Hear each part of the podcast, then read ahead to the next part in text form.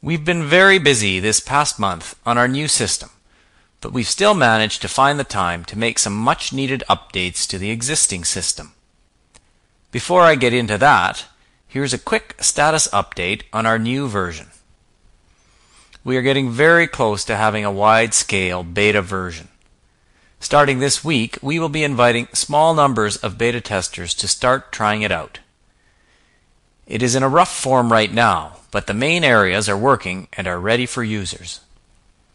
We hope to have a full scale beta version open to all of our members by this time next month. Regarding changes on our existing system, most obviously we have added a search feature to the Linguist library so that you can now search easily for content. This search box, unfortunately, doesn't search the whole article text, but it does search for words in the title and for keywords that we have entered into the system. We hope you find this feature helpful. Just so you know, in our new system, all the text in our content library will be fully searchable. In addition, we've incorporated the Invite a Friend member guest program into the site itself. So instead of having to email us to ask for a coupon to send to your friends, you can send emails to your friends directly from the member area of the Linguist. You will see a large green Invite a Friend button on the right hand side at the top, above the caricature of Steve.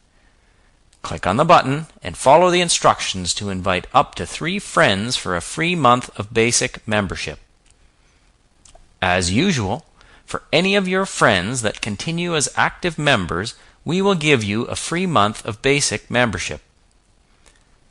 When we say friends, of course we mean friends, business colleagues, family members. The more the merrier. For those of you with a lot of friends, there is now no limit on the number of friends you can invite. One thing though, if you are going to change the message we send, please use the Roman alphabet. The message does not display other characters properly yet. Finally, some of you have already asked us to beta test our new version. We will be contacting you as we increase the number of testers. To make sure you are included, please go to www.lingq.com, L-I-N-G-Q.com, and enter your email in the specified entry box.